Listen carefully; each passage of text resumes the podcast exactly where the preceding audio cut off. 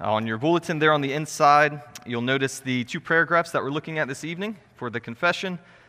This, if you remember, last week we started uh, chapter 22 of the confession, and we made it through the first six paragraphs dealing with um, religious worship, the topic of worship, and, uh, and then we saved these last two paragraphs, which have specifically to do with the day of worship. And so, if you remember last week, we talked about uh, things like the regulative principle. How do we know how we should worship? And we argued uh, from the scriptures, I hope, that the only way that we know how to worship is that God has told us how to worship Him in His Word. And so the way that we worship Him should only be the way that God has prescribed His worship in His Word. And that includes uh, the topic for this evening, the, uh, the day of worship, which is the Sabbath day or the Lord's day. Um, how many of you have read the Little House on the Prairie series? Laura Ingalls Wilder, one person, a couple people. Um, the 15, 15 times you've read it? Wow. That's, that's impressive. Has anyone here read a book 15 times? Okay, a couple people, yeah. Man, y'all are, y'all are amazing. Well, in, in The Little House in the Prairie, I've never read it actually, but my, my kids have been going through it with, with Megan. And apparently, it paints the Sabbath day as, uh, uh, and this is her telling essentially the story of her childhood, as a day in which you sat at home. They were way out in the frontier, so they didn't go to church, but they sat at home and you, you couldn't laugh or, or goof off. You sat there and you read the Bible or uh, sat in contemplation, consideration of, of God's word all day. And it was a dreaded day for the children because they weren't allowed to do anything at all um, entertaining or, or, fun in any sense. They, they weren't allowed to laugh or uh, enjoy the, the activities that they, they liked. And uh, perhaps some of us have been raised in that sort of context where we think of the Sabbath like that it's a day in which basically we are handcuffed from enjoy, enjoying anything. Uh, and essentially, it's a day in which we have to uh, survive, if, if, we're, especially if we're not, we're not Christians, but um, we, we, might have this image of, of the Sabbath as a day in which basically it means you, you are locked in to only uh, very, very serious contemplation of the Lord all day long without any talk of anything else or any laughter or any enjoyment. Um, and, and I will argue that the Lord's day, the Sabbath day, is primarily given for us to contemplate and enjoy the Lord. That is the purpose of the Lord's day, for us to contemplate and enjoy the Lord. But I will also argue that that doesn't look like Laura Ingalls Wilder in the frontier of her house, where uh, any laughter or uh, any sense of, um, uh, of, of mutual um, enjoyment of one another and of God's creation more broadly is prohibited. Others of us perhaps are raised in contexts where the Lord's Day uh, is completely separated from the Sabbath. Uh, so, so maybe, maybe we've been raised in contexts that say the Sabbath, and we'll get into this, but the Sabbath was strictly a Mosaic or an old covenant principle, ordinance, command. And in the new covenant, the Sabbath has been completely done away with altogether, and now there is only this thing called the Lord's Day, and it's completely disassociated with the Sabbath. Uh, maybe, maybe, we've grown up in that context. And I will argue this evening that that's not the case, that the Sabbath is actually a perpetual creation ordinance, um, and that it has shifted from the seventh day to the first day in the new covenant for the believer.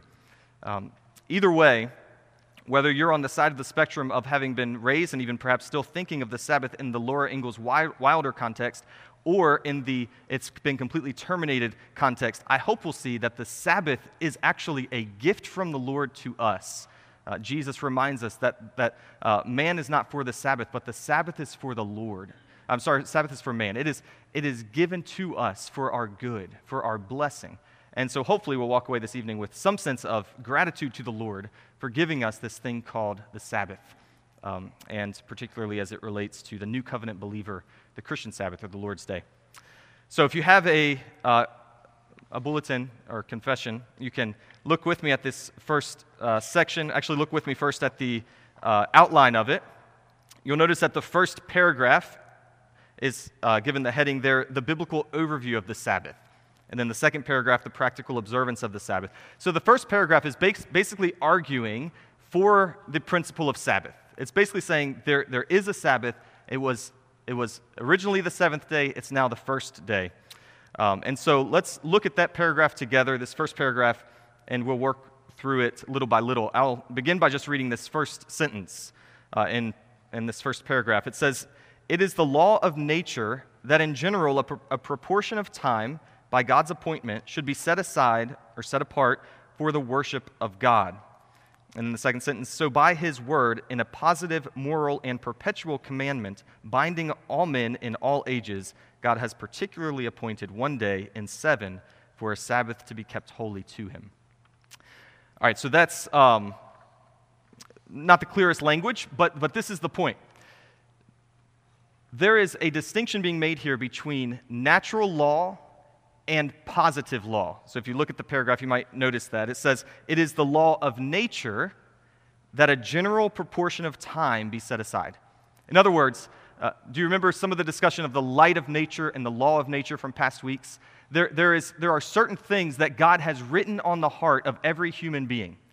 Uh, every human being knows, according to Romans 1, that we are to worship God as our creator. That's, n- nobody else needs to tell us that. God didn't have to uh, give us the Bible in order for us to know that we should worship God, give Him gratitude and praise as our Creator. Romans 1 says that's the law of nature. Romans 2 says we have a conscience that God has given us, the law of nature on our hearts that tells us certain things are right and certain things are wrong. What the confession is arguing is that this law or this principle that we should set aside specific devoted time to God in worship is a law of nature. It's, it's written on the heart. Human beings know they owe God a particular appointment of time, appointed time for the purpose of worship. But then it goes on to say there's also a positive moral command, uh, a, a positive moral and perpetual commandment, it says. And what that means is so you have the natural law that's written on the heart. So the question is what's the difference between a natural law and a positive law? Again, these are not scriptural terms, these are terms that are used to help us understand scriptural concepts. But the confession is trying to help us understand something. There's the difference between a natural law and a positive law. The natural law, you, you don't need God to give you the Bible or, or additional revelation to know. You have it written on your heart. A positive law, you can only know if God reveals it, if He explains it to you. And what the confession is saying is that though we know we should appoint time to worship God, we wouldn't know what day that is or how we should do that if God didn't tell us how to do it. And the point is, God has told us that we should appoint a particular day for worship. But here's the question Can that day ever change? So, uh, I'm sure many of us are familiar with Seventh day Adventists or other Seventh day Sabbatarians that would argue the seventh day Sabbath could never, ever change. But we, as believers, we argue no, the Sabbath, uh, well, at least from the perspective of the confession, we would argue the Sabbath has, in fact, changed days to the first day. How can that be? And the reason the confession starts with this distinction is because a natural law can't change. It's written on our hearts. It's, it's unchangeable. It is something that God has written into the very fabric of what it is to be an image bearer of God. As an image bearer of God, God has so ingrained it into your being that you must appoint time to worship Him. That's part of who you are. For the specific task of devoted, intentional worship, away from other activities. But what's not inherently part of our nature or natural law is that it must be on the seventh day. That's God's positive law. Everyone following that? So there is a natural law that can't change, but there's a positive law that God has added to the natural law, and that positive law is the specific day that He's allotted for the purpose of worship. Uh, I'm going to read a illustration by Jeremy Walker, which hopefully will make clear what I have muddled. Jeremy says to illustrate, if having a lump of clay, so imagine a lump of clay in my hands, if I make one form, but for good and valid reasons, subsequently reshape it into a different form without taking from or adding to the clay, then I have not changed the substance of the material, simply its outward form. Similar, similarly, there is one lump of Sabbath clay. In other words, there's one lump of this concept that we owe an appointed time of worship to God. The same from the foundation of the world as a law of nature. God, from the beginning of the world to the resurrection of Christ, everyone following that from Genesis uh, 1, really, Genesis 2, all the way to the resurrection of Christ. In that period of time, God gives that lump in the form of the last day of the week. But from the resurrection of Christ and onward, the Lord changes the substance into a new form. Same lump of clay, but it's changed from the substance of the last day of the week to the first day of the week. From the resurrection, now it's the, res, the day of the resurrection of Christ, which is called the Lord's Day the creation ordinance is altered in accordance with the new creation in Jesus Christ. And we'll, we'll work that out. But is everyone following the, the concept of the lump of clay? More or less, it's the same lump, but it takes two different forms.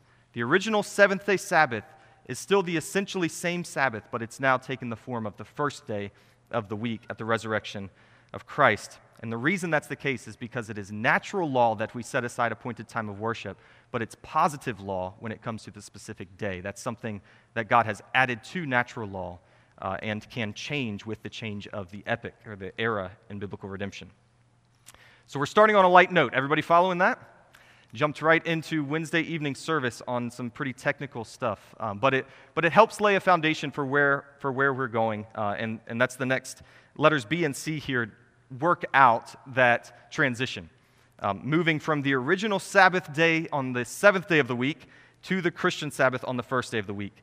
Um, so let's look at the paragraph again. I'll, I'll, continue to read through it, and this is moving on to, to letter B of the outline. So again, it says, God has particularly appointed one day in seven for a Sabbath to be kept holy, from, holy to Him. From the beginning of the world to the resurrection of Christ, this was the last day of the week, from the beginning of the world. All right, so let me, let me present it in, in, uh, in the, the way that it's often uh, argued against. That was extremely confusing the way I just said that. Let me put it to you the way that people often argue against the Sabbath. So they would say the Sabbath day is only a Mosaic ordinance, a Mosaic command. By that I mean the Sabbath day is only part of the covenant with Moses, the law of Moses. It began with Moses in Exodus 20, and therefore it ended with Moses at the arrival of Christ and the New Testament era. If the, new, if the Sabbath day began with Moses, then it would prove that the Sabbath day is not an, a perpetual or ongoing commandment from God. Uh, because what about prior to, to Moses? They would, they would say, since there's no command given prior to Moses and only at the time of Moses, therefore it can't be a perpetual command. It can't be something that goes beyond Moses. Otherwise, everyone prior to Moses would have been living in disobedience. And so they say, because it's given to Moses at the time of Moses, it also ends with the time of Moses at the coming of Christ, the end of the Mosaic covenant. So here's the question Is that true? Is the, is the is the Sabbath day given only to Moses? Or is there evidence that the Sabbath was in place prior to Moses? Because here's the argument if you can demonstrate that the Sabbath principle and the Sabbath ordinance was, was in effect prior to Moses, then what does that mean with regard to its perpetual nature after Moses? Wouldn't it imply that it also goes beyond Moses? If it was there before him, then it also goes beyond him and especially if you can tie it all the way back to creation. What if you can tie the Sabbath rest, this concept of, of a Sabbath rest, all the way back to a command or an ordinance given by God at creation thousands of years before Moses? Wouldn't that suggest that the Sabbath also then goes all the way through creation beyond Moses? And I would argue, yes, that's the case. And yes, the Bible does show us that the Sabbath was in effect prior to, um, prior to Moses, prior to Sinai in Exodus 20. So, if you want to, you can turn with me to Genesis chapter 3.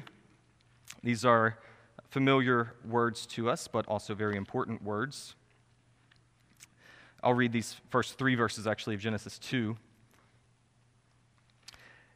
It says, Thus the heavens and the earth were completed and all their hosts. By the seventh day, God completed his work which he had done, and he rested on the seventh day from all his work which he had done. Then God blessed the seventh day and sanctified it, because in it he rested from all his work which God had created and made. And then if you jump over to Exodus uh, chapter 20, and you look at the specific command given to Moses with regard to the Sabbath, Exodus 20, verse 8, this is the fourth commandment of the Ten Commandments. He says, This is uh, the Lord giving the law to Moses Remember the Sabbath day to keep it holy. Six days you shall labor and do all your work, but the seventh day is a Sabbath of the Lord your God.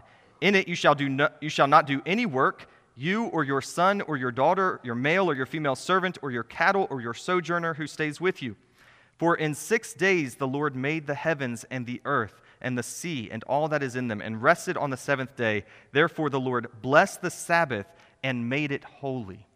So, when did the Lord make the Sabbath holy, according both to Genesis 2 and Exodus 20? On the immediate, uh, in the immediate aftermath of creation. On the first day of the week, he, or on the last day of the week, sorry, he blessed the Sabbath. He made the last day of the week holy. And what Moses is saying, or what God is saying through Moses, is that the principle that is applied in the Mosaic covenant is nothing new. It's not, it's not something that's being created right here, invented right here at this moment in Exodus 20.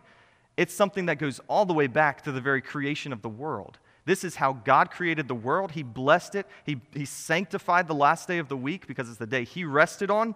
And Moses is saying, God is saying through Moses, therefore, this principle continues to be in effect. Just as it was in Genesis 2, so also now, repeated again in the Ten Commandments, you are to rest. You are to make the Sabbath day distinct and set apart for the purpose of keeping it holy.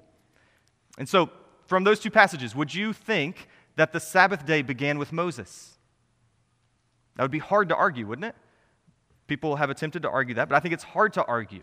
Uh, we could go to one other passage in the New Testament, which is Mark 2, 27 and 28. Uh, we, we, won't, we won't go there, but the, Jesus there is referencing uh, the fact that the Sabbath was made for man.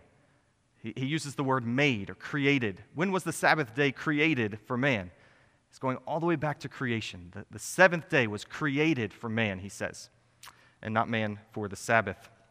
And so the whole argument there is that the Sabbath is perpetual because it goes all the way back to creation, far preceding Moses. It's part of the creation, uh, the, the structure of creation that we see from the very beginning of the pages of the scriptures. There are other examples of things like that. So if you think about the New Testament and you think about certain instructions or commands that are given in the New Testament, there are often situations where a certain command or instruction is tied to creation. And the purpose is to show this, cre- this, this command or this instruction is something that is binding on humanity. You don't have the freedom to go about disregarding it because it's something that goes all the way back to creation. So, for example, um, in the discussion of divorce with Jesus, where certain people are trying to, to catch him and, um, and ask him questions about divorce, and he, uh, the disciples later are, are discussing it with him, and he reminds them that God, God is, his will is not divorce. God, God hates divorce, we read in the Old Testament. And the reason is Jesus, that Jesus gives for why a man and a woman should not be divorced is, is because of what God said at the very beginning. He goes all the way back to creation in Genesis 2. And he says, uh, Haven't you heard that the Lord said this? He said, For this reason, a man shall leave his father and his mother and be joined to his wife, and they shall become one flesh. In other words, you're asking Jesus, Jesus, why, why is it that it's not God's will that a man and a woman be divorced? And Jesus would say, Well, because it is a creation principle. God has established it from the very beginning that a man and a woman, when they're joined, would become one flesh. And what God has joined, no one should rent asunder, no one should undo. And, and so the point is, how do we know that the, the, the, ordinance of marriage is perpetual? Well, because it goes all the way back to creation. How do we know that the Sabbath ordinance is perpetual? Well, because it goes all the way back to creation.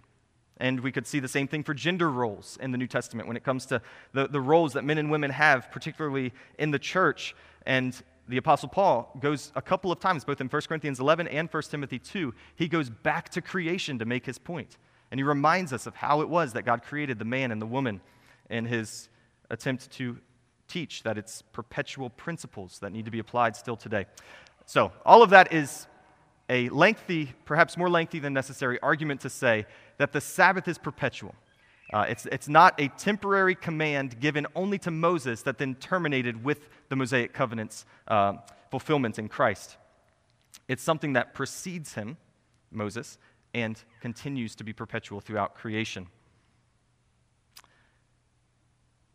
What's the purpose of the Sabbath?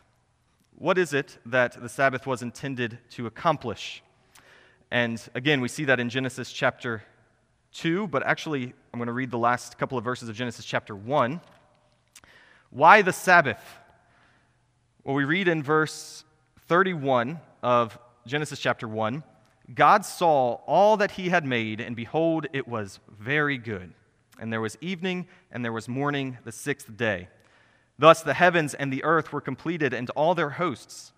By the seventh day, God completed his work which he had done, and he rested on the seventh day from all his work which he had done. Then God blessed the seventh day and sanctified it, because in it he had rested from all his work. So we see a common word over and over again rested, he rested, he rested.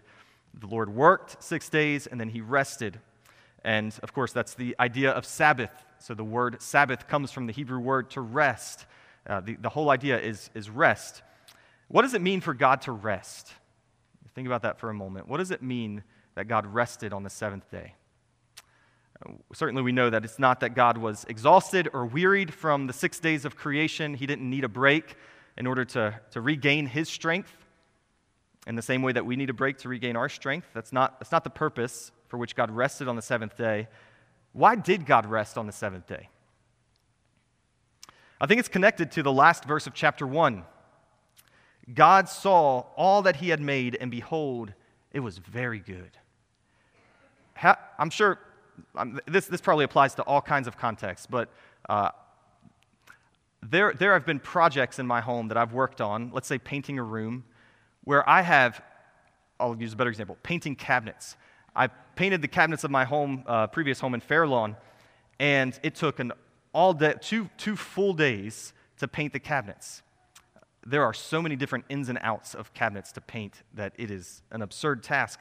And, and so, two very long days of work. I finally finished uh, late at night. It was probably like 11 o'clock at night.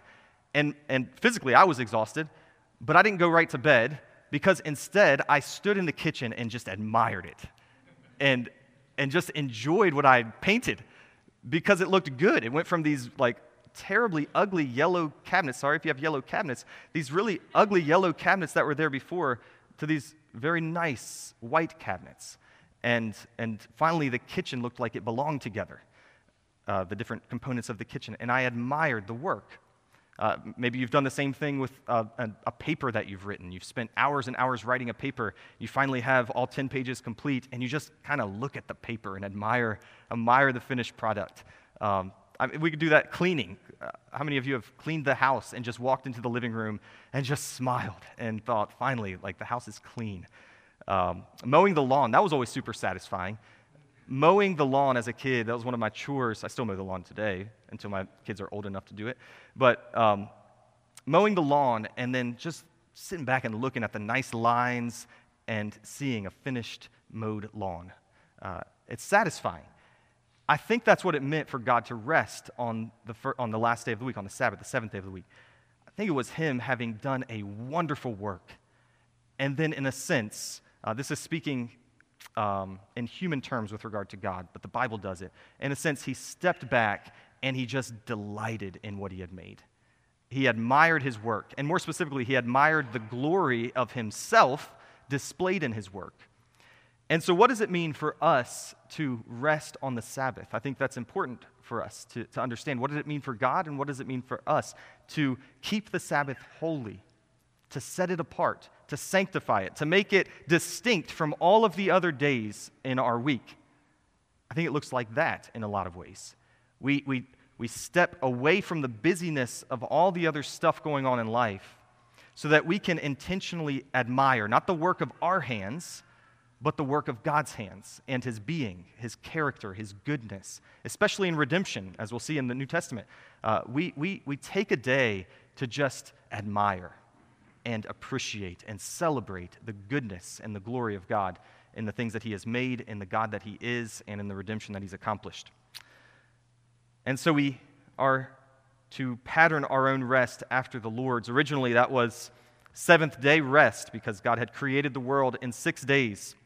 And then on the seventh day, he rested. But that seventh day is no longer the day in which we recognize and remember the Sabbath. We now do so on the first day. And uh, so on the outline there, you'll notice after the original Sabbath day, letter C, the Christian Sabbath. The seventh day Sabbath has been abolished. Now we, we recognize the Christian Sabbath or the Lord's Day. Why is that? Where, where is this coming from? Well, on the one hand, I've argued that because the Sabbath precedes Moses, it didn't end with Moses. So, so there must be a continued Sabbath for God's people. But why do we now remember it on the first day and not the seventh day? And I think the, the key to understanding it is understanding what it means that Jesus inaugurated a new creation. So, there, there, the purpose for which Jesus came into the world was to inaugurate a new creation and ultimately to consummate a new creation. Why did he have to do that? Because the original creation was ruined by sin, is devastated by sin. Uh, it is now a creation that is characterized by sin and suffering and death.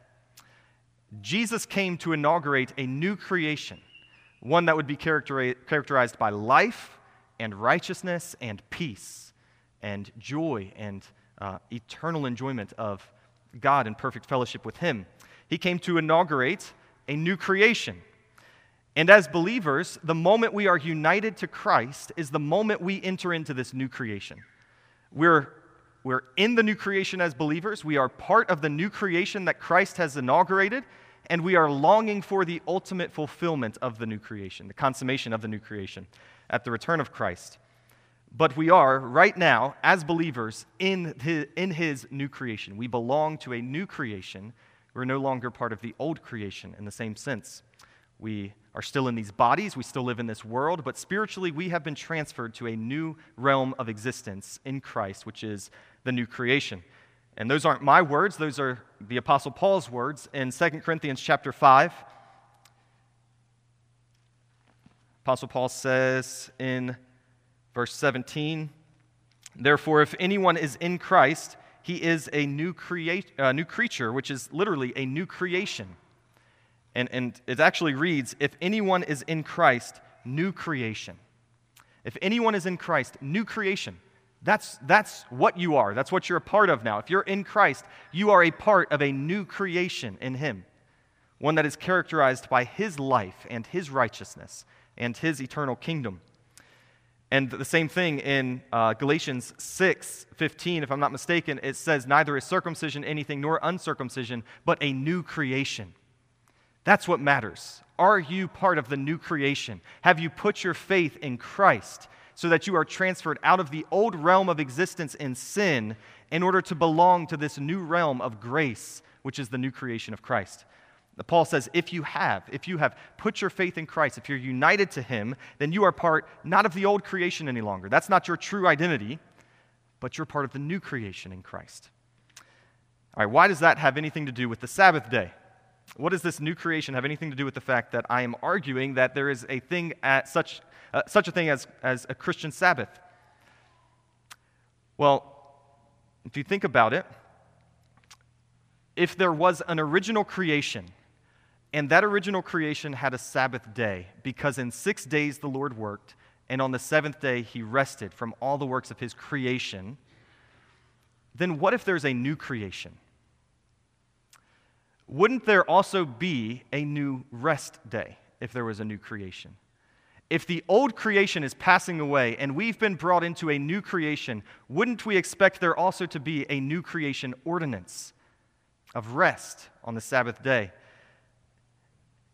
And if, and if that is the case, then which day would we find that Sabbath on?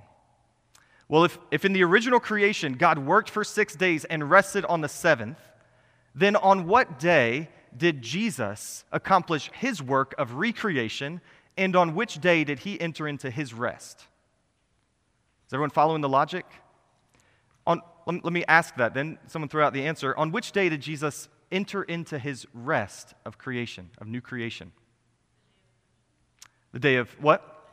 Yeah, certainly uh, in, a, in a sense, that's when he ascended to be with his Father. But even prior to that, his resurrection. That is the day that the new creation was definitively inaugurated.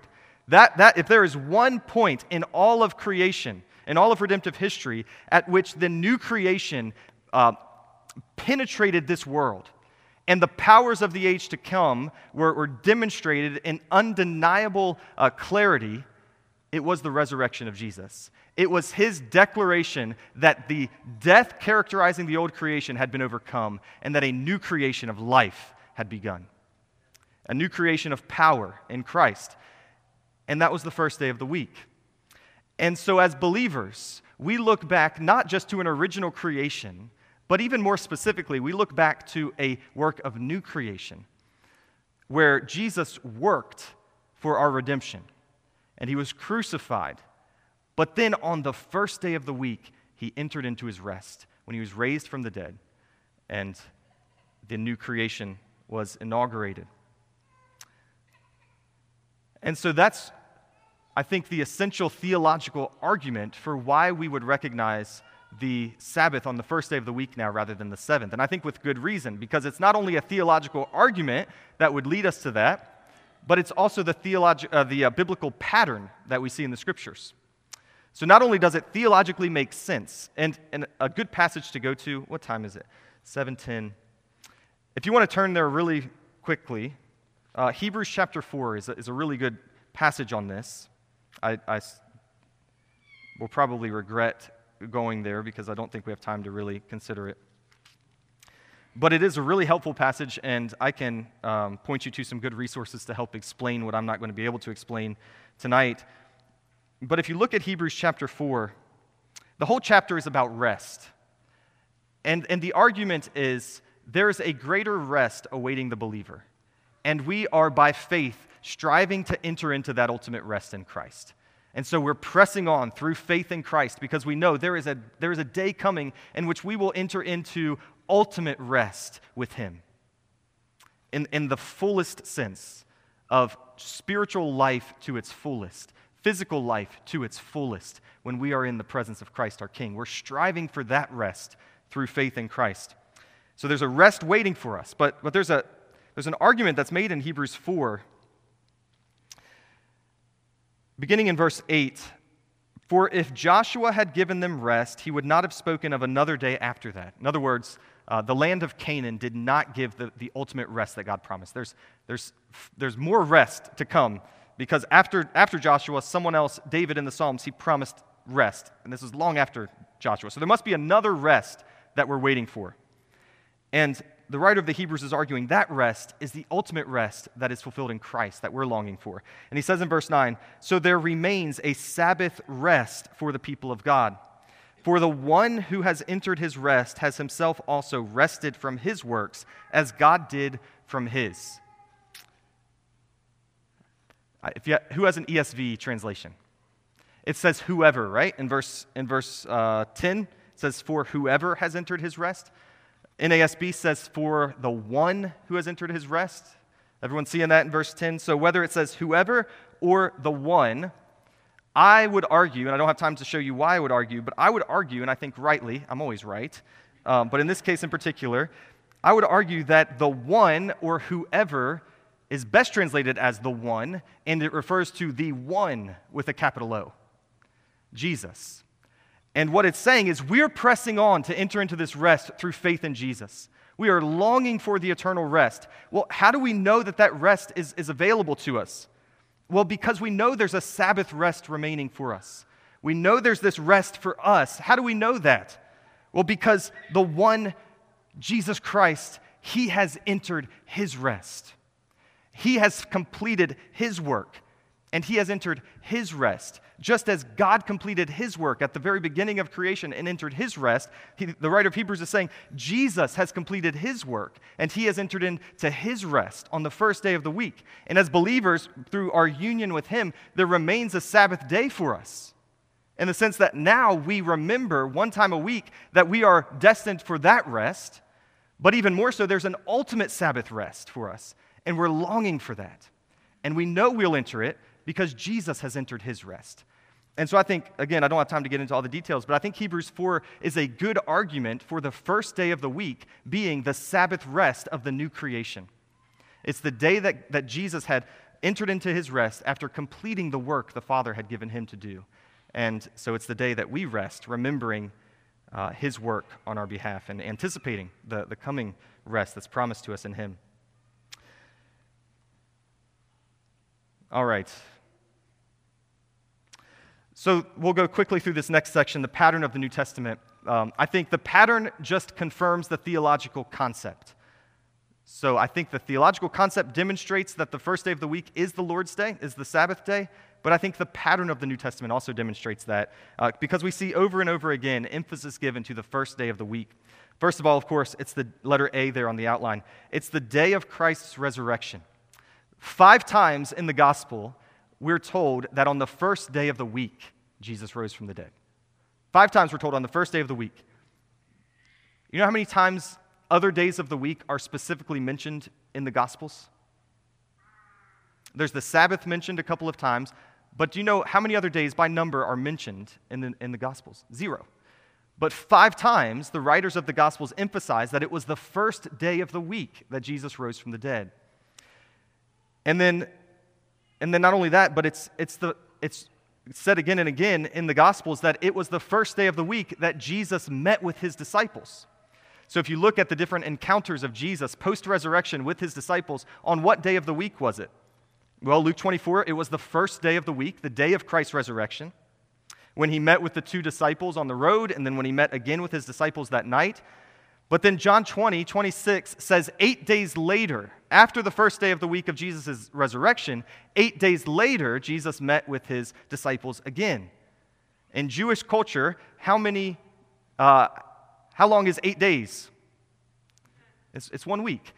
Because if today's Wednesday, next Wednesday is Wednesday, Thursday, Friday, Saturday, Sunday, Monday, Tuesday, Wednesday, eight days. It's an inclu- they, they count it inclusively. Uh, and Latin America, I think, is the same way. Uh, next Sunday, or next Wednesday from now, is eight days from now because it's Wednesday today, and tomorrow is Thursday, so you're starting on two. Um, so, so when John says that eight days later Jesus met with his disciples, he means the first day of the week.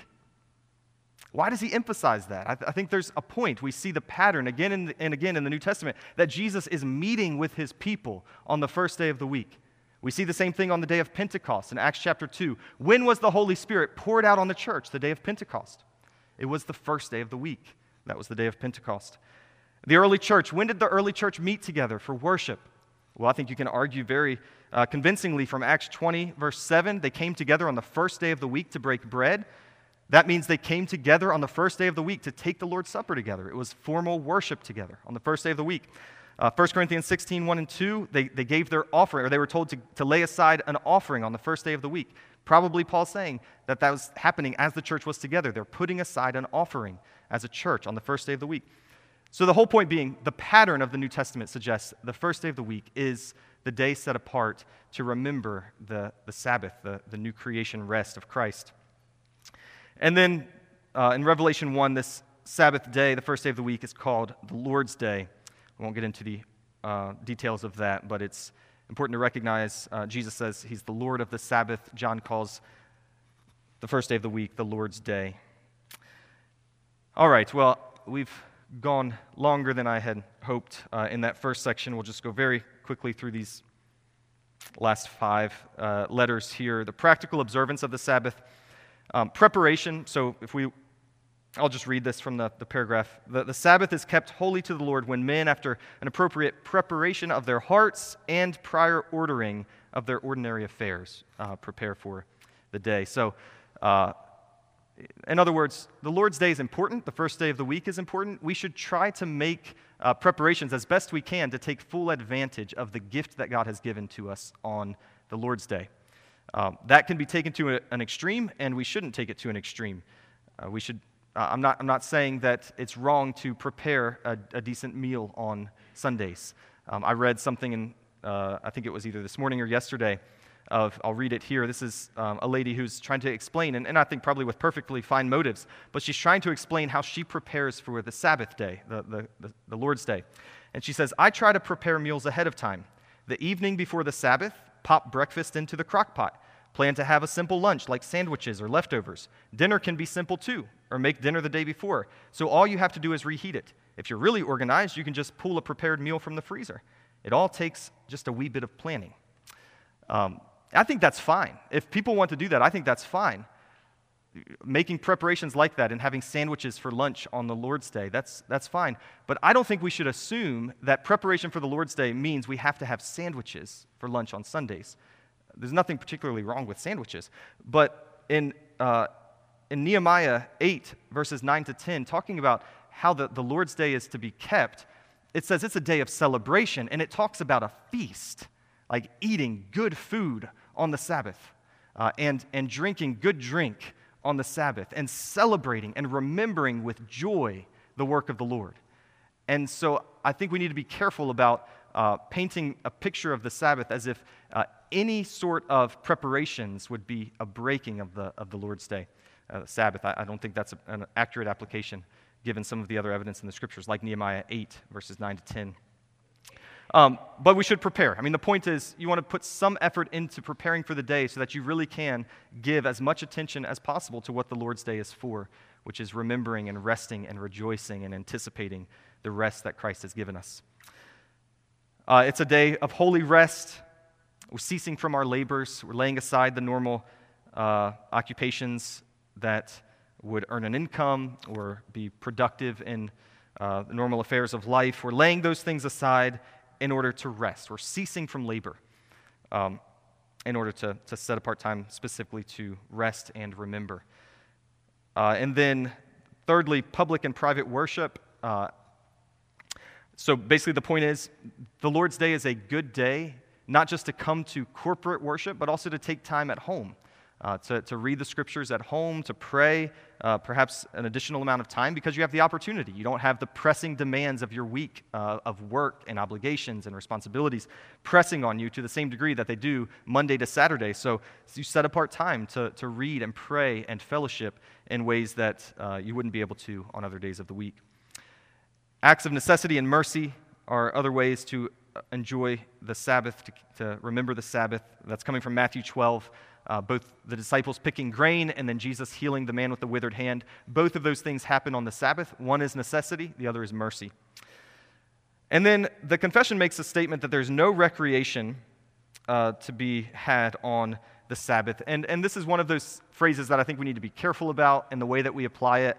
Um, it's, if you note, actually, uh, yeah, if you notice on the bulletin there, there's a reference to Isaiah 58 13. And that's the primary passage where this instruction is coming from. So if you look over at the confession, it says, uh, the paragraph says, Observe a holy rest all the day from their own works, words, and thoughts about their worldly employment and recreations. So basically, um, that, that's, that's a almost verbatim, uh, the, well, those three works, words, and thoughts about their worldly employment, those three come almost directly from Isaiah 58, verse 13.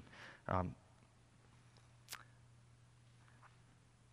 Let's go there for just one minute, and, and we'll finish with this, uh, because I think it's important, because this is one of those practical things that I want to be careful with in terms of how we apply the, the Sabbath day, the Lord's day. Isaiah 58, verse 13, this is where this sentence is coming from in the confession. It says, If because of the Sabbath you turn your foot from doing your own pleasure on my holy day, and call the Sabbath a delight, the holy day of the Lord, honorable, and honor it, desisting from your own ways, from seeking your own pleasure and speaking your own word. Okay, So, can everyone see where that's coming from in terms of the confession? Those last three you desist from your own ways, your own pleasure, and your own words. The confession says uh, basically your own works, words, and thoughts about worldly employment and recreations.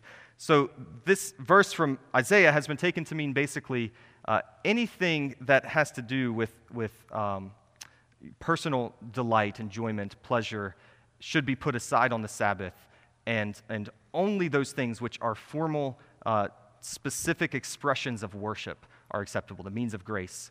I think we need to be really careful with that because I don't think that's what Isaiah is saying. Um, Isaiah in, in chapter 58, he's talking about an abuse of the Sabbath. The rest of the chapter has to do with men who were um, basically treating their servants harshly, oppressing their servants, beating them, striking them, violently treating them uh, in, in a way that dishonored the Lord. And then when it came to the Sabbath day, they were fasting and praying and seeking the Lord, and they were confused about why the Lord wasn't hearing them. They didn't understand. They were doing everything right on the Sabbath. They, they, were, they were humbling themselves apparently before the Lord, crying out to him, asking for his blessing, but he was silent and he wasn't answering them, and they were confused. Why is the Lord not answering us? And the Lord is saying, It's because this is what you're doing. You're abusing your authority, you're oppressing your servants, you're making them work, most likely on the Sabbath day.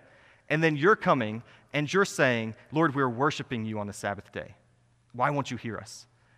And what the Lord is saying in Isaiah 58 13 is, You want to be blessed on the Sabbath? You want the Sabbath to be a blessing?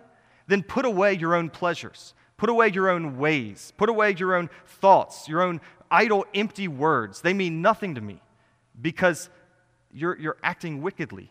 And so, what he's saying is put away these, these perverse, wicked ways that are according to your own pleasure, this, uh, this oppression of your servants. Put those things away, and then come and worship me on the Sabbath, and you'll be blessed. And so, the only point I'm making there is we want to be careful to, exclude, to, to say that all recreation is excluded based on that verse. Um, I think there are healthy ways to recreate, to recreate on the Lord's day uh, that would be beneficial to our souls and to our bodies. Uh, and, and I don't think we should draw a strict, hard line on what is and what is not recreationally acceptable on the Sabbath, though we should give thought to it. Is the particular recreation that we're enjoying helpful to our souls? Is it helpful to our bodies with regard to worship?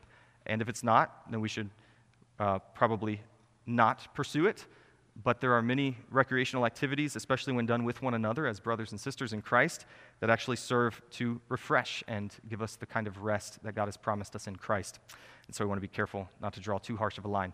We have picnic fellowships on Sunday evenings often, and cornhole is occasionally played. And when uh, Rick Sarge is there, so is that chipping game. Uh, so with the golf club. Anyway, uh, Obviously, there's, there's certain measures of recreation happening, but I would argue it's fellowship. It's for the good of our souls. It's being refreshed in the enjoyment of the fellowship and union that we share in Christ through activities like that. At the end of the day, I'll end with this very briefly. We should be careful not to miss the forest for the trees.